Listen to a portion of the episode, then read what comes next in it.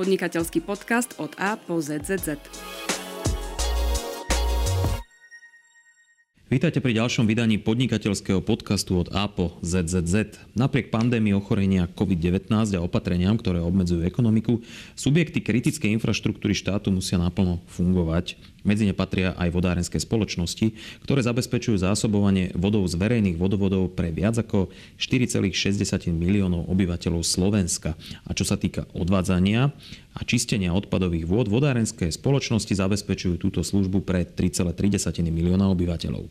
Pre vodárenské spoločnosti je súčasná situácia veľmi náročná a aj o tom sa budem rozprávať s vedúcou kancelárie Asociácie vodárenských spoločností Slovenskej republiky Ivanou Mahríkovou. Dobrý deň. Dobrý deň. Do akej miery e, tá súčasná situácia, pandémia poznačila aktivity e, vodárenských spoločností? Samozrejme, tak ako všetky rezorty nášho hospodárstva, aj vodárenstvo poznačila pandémia e, spojená s koronavírusom, ale musíme s hrdosťou konštatovať, že ani počas prvej vlny, ani počas druhej vlny pandémie sme ani na minútu neprerušili naše služby a dodávka vody verejným vodovodom aj odvádzanie a čistenie vod odpadových funguje na 100% Naši zamestnanci naozaj pracujú na vysokej profesionálnej úrovni a zároveň teda veľakrát eh, až na hranici svojich možností Snažíme sa chrániť ich zdravie, vytvorili sme rôzne pracovné skupiny, ktoré sa striedajú, aby neprichádzali hlavne tí kľúčoví zamestnanci vzájomne medzi sebou do kontaktu. Takisto zákaznícke centra sú v súčasnosti uzatvorené a pracujú len formou online. Bohužiaľ aj napriek tých, týmto opatreniam nám po prvom kole testovania celoplošného vypadlo viac ako 4 zamestnancov v rámci celého Slovenska No a v rámci tých najkritickejších okresov, hlavne na severe Slovenska, to bolo viac ako 15 zamestnancov. Takže mali sme čo robiť, aby sme ich e, nahradili. Našťastie podarilo sa to tak, že vlastne toto zastupovanie sme vyriešili len v rámci spoločnosti presunom z rôznych závodov. Samozrejme, toto je jedna stránka mince, druhá stránka sú ekonomické dôsledky e, tejto pandémie. Aj tá celková ekonomická situácia Slovenskej republiky e, nie je dobrá. Tohto roku ekonomika klesne výrazne, takmer o 10% a ráta sa s tým, že e, k tej predkrizovej úrovni sa vrátime možno až o dva roky. Do akej miery toto vplýva na vodárenské spoločnosti? Určite to vplýva aj na nás, e, hoci e, niektorí si myslia, že teda voda sa stále využíva, vody sa stále čistia odpadové, takže naše trby by nemali byť ovplyvnené, ale aj napriek tomu sú ovplyvnené. Hlavne v tých regiónoch, ako sú napríklad Tatry alebo Liptov, kde je veľa hotelov, rekreačných zariadení a v podstate, kde veľa e, prísunu vlastne financií do vodárenskej spoločnosti išlo práve z cestovného ruchu. Tu už počas prvej vlny pandémie nám hlásili pokles tržieb okolo 15 až 20% čo je teda naozaj významný pokles tržieb. Čo sa týka vlastne tejto druhej vlny pandémie, tak sa to ešte zhoršuje. Môžem povedať, že našťastie tie veľké závody stále pracujú, takže ako výpadok toho priemyslu nie je taký značný. Ale čo je problém, je problém neplatičov. Stále nám pribúda práve viac a viac z tých bežných ľudí, bežných producentov odpadových vôd a vlastne našich využívateľov pitnej vody, ktorí vlastne prestávajú z dôvodu sociálnych, z dôvodov sociálnych platiť vodné a stočné. Už sme sa s týmto problémom obratili aj na úrad vlády, aj na ministerstvo práce sociálnych vecí. Tí nám odporúčili, že máme túto situáciu týkajúcu sa s neplatičmi riešiť so miestnymi samozprávami.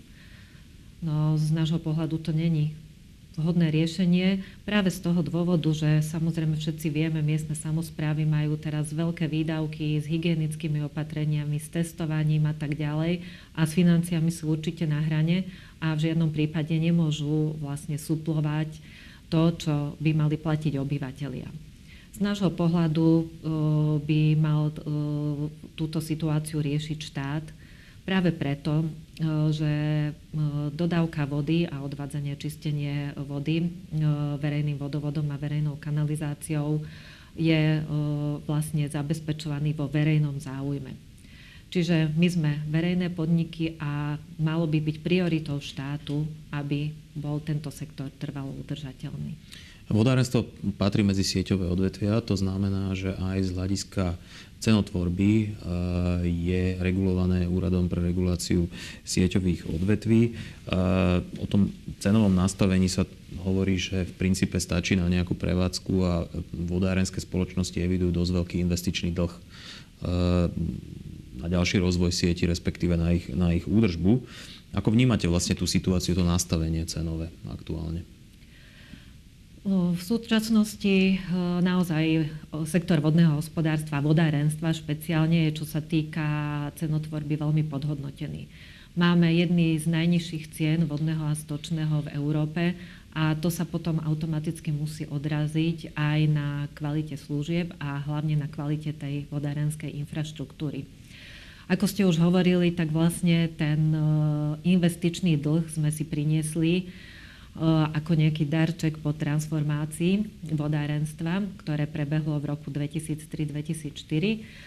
A vlastne my sme prebrali naše objekty aj naše siete s, nulo, s nulovou hodnotou účtovnou. Čiže v podstate nemali sme možnosť vytvárať nejaké odpisy na tento majetok a práve odpisy sú zdrojom na vytváranie fondu obnovy, ktorý slúži na obnovu jestvujúcich sietí. V súčasnosti naozaj niektoré vodovodné rady, ktorí majú 60 až 80 rokov, sú už vo veľmi zlom stave a pokiaľ nezačne buď regulačný úrad, alebo v podstate aj, aj celý náš štát, E, tlačiť na to, aby e, sa vytvárali naozaj reálne financie na obnovu týchto sietí a objektov vodárenskej infraštruktúry hrozí, že bude v niektorých častiach Slovenska obmedzená dodávka pitnej vody.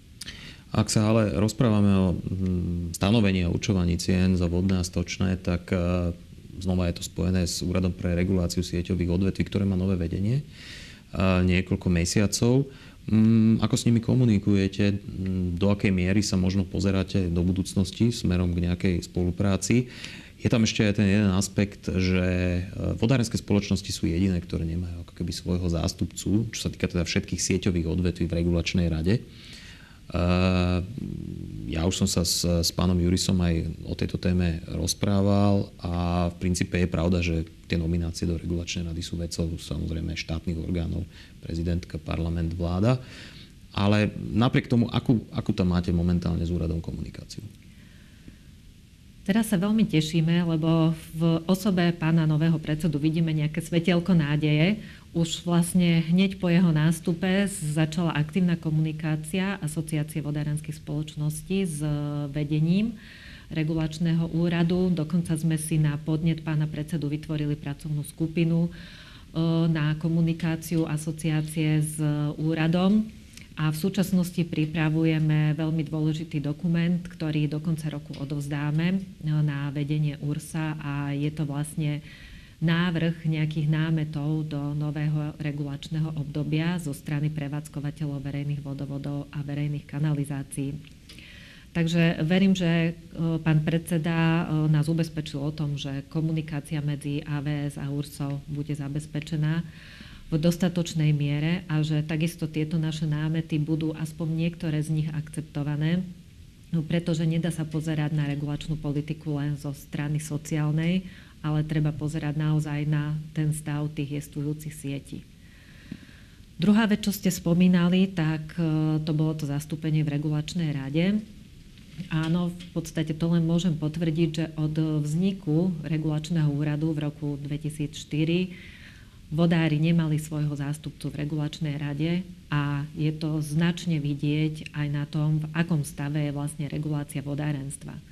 Toto odvetvie je dlhodobo podceňované a podhodnotené. E, máme iné podmienky regulácie, ako má podmienky regulácie energetika alebo plynárenstvo. Sme vlastne odvetvím, ktoré má najnižšiu mieru zisku. Naši zamestnanci majú najnižšie platy, z regulovaných subjektov. To nám zasa vytvára problém s tým, že nemáme dostatok pracovníkov, ktorí by odborne dokázali vykonávať tieto služby. V podstate e, naši zamestnanci, už ich priemerný vek sa blíži k 60 a mladých ľudí je veľmi ťažko prilákať. Čiže v podstate táto vec regulácie súvisí nielen s obnovou sieti, ale aj s, vlastne s personálnym obsadením vodárenských spoločností a s celkovou udržateľnosťou sektora. Preto v tomto smere je určite, určite potrebné konať a v podstate zabezpečiť, aby bol členom regulačnej rady aj odborník z oblasti vodného hospodárstva. A vodárenstvo je také prierezové odvetvie, že proste je viacero rezortov, ktorých sa týka, ako komunikujete vlastne s jednotlivými subjektmi štátnej správy, jednotlivými ministerstvami. Áno, v podstate najväčšiu komunikáciu, keďže sme v podstate rezortom spadajúcim do oblasti životného prostredia, máme s Ministerstvom životného prostredia. Samozrejme, čo sa kvality vôd týka, tak je to Úrad verejného zdravotníctva, ale aj Ministerstvo zdravotníctva. A takisto samozrejme sme hospodárskym subjektom, takže aj s Ministerstvom hospodárstva.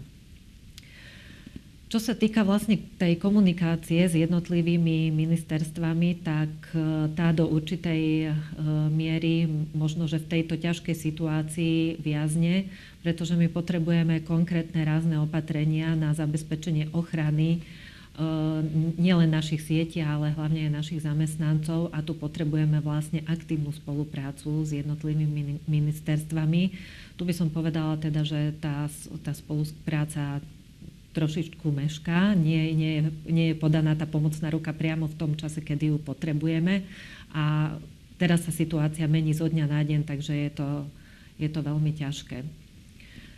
Čo sa týka legislatívy a komunikácie vlastne ohľadne nejakých novelizácií zákonov a tak, tak e, v tomto vidíme veľký chaos pretože je veľmi ťažké sledovať, čo sa vlastne v súčasnosti v v, tom, v tomto sektore deje, pretože zákony sa menia formou poslaneckých návrhov, prípadne v zrýchlenom pripomienkovom konaní, bez akejkoľvek diskusie s odbornou verejnosťou. Čiže táto diskusia nám zo strany štátnych orgánov veľmi, veľmi chýba. Tu by som sa možno že na to aj nadviazal, pretože vláda hovorí o znižovaní administratívnej e, náročnosti pre, pre jednotlivé subjekty hospodárstva. Ako to pociťujete vy ako významný zamestnávateľský zväz? Áno, na jeseň bol no, vlastne mm, vydaný zákon Lex Corona, ktorý práve hovoril o tom, že znižovanie administratívnej e, záťaže pre podnikateľské subjekty, bolo tam viacero benefitov. E, bohužiaľ, nás sa tento zákon dotkol len veľmi okrajovo, čiže z tých benefitov, čo boli schválené, môžeme využívať len veľmi málo. A skôr sa práve stretávame so zmenami zákonov, ktoré nám tie, tú administratívnu záťaž ešte pridávajú. Napríklad je to novela zákona o regulácii sieťových odvetví, kde sme, e, ktorá vlastne nariaduje povinnosť regulovaného subjektu e, v vodnom hospodárstve predkladať na schválenie regulačnému úradu vlastne všetky zmluvy, ktoré sa týkajú zabezpečovania regulovaných činností. V podstate regulovaná činnosť je dodávka vody verejným vodovodom a odvádzanie a čistenie odpadových vôd. E, nakoľko naši členovia podpisujú nie jednu, dve zmluvy za rok, ale desiatky až stovky takýchto zmluv, napríklad na nákup chemikálií, e, ktoré slúžia na úpravu vody a zdravotné zabezpečenie vody, na spracovanie kálov, strojno-technologické zariadenie na čistenie odpadových vôd, nevieme si dobre predstaviť, akým spôsobom bude vlastne potom fungovať bežná prevádzka, keď budeme s každou jednou zmluvou musieť čakať na to, kým prejde schválením regulačného úradu. A okrem toho na druhej strane je toto nariadenie úplne zbytočné z nášho pohľadu, pretože regulačný úrad nám schvaluje ceny a schvaluje všetky náklady na prevádzku našich sietí. Čiže ako náhle sa tam dostane nejaká predražená zmluva, tak automaticky nám ju vyradia z cenového konania, dajú ju ako neoprávnený náklad a do ceny vodného stočného sa nedostane. Takže myslíme si, že tento zákon, tá zmena tohto zákona bola absolútne zbytočná v tomto znení. Ďalšou takou veľkou témou, o ktorej sa v súčasnosti diskutuje, je návrh Národného reform, integrovaného reformného plánu, na základe ktorého by vlastne Slovensko v najbližších rokoch malo čerpať takmer 6 miliard eur e, z Európskej únie. E, vodárenstva sa týka časť venovaná zelenej ekonomike. E, ako sa pozeráte na tento návrh? Naši členovia prijali tento dokument naozaj s nadšením, by som mohla povedať. Práve v tej oblasti zelenej ekonomiky, hoci len nie detailne, ale spomína sa tam investície do rozvoja a hlavne udržateľnosti tej infraštruktúry verejných vodovodov a verejných kanalizácií.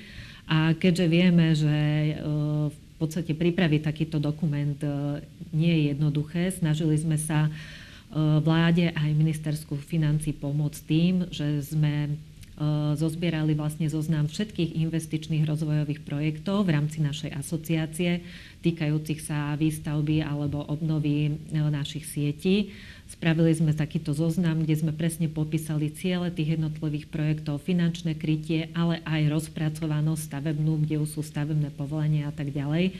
A veríme, že teda e, tento dokument pomôže k tomu, aby boli tieto, tieto rozvojové projekty podporené a aby sa vlastne zabezpečilo zlepšenie toho stavu tých jestvujúcich, ale aj zabezpečenie nejakých prepojení medzi, medzi týmito už vybudovanými sieťami v rámci Slovenska.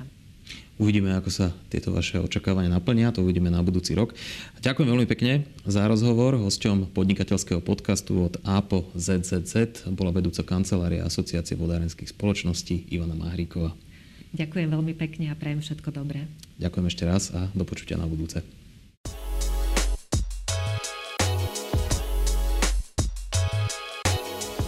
podnikateľský podcast od A po ZZZ.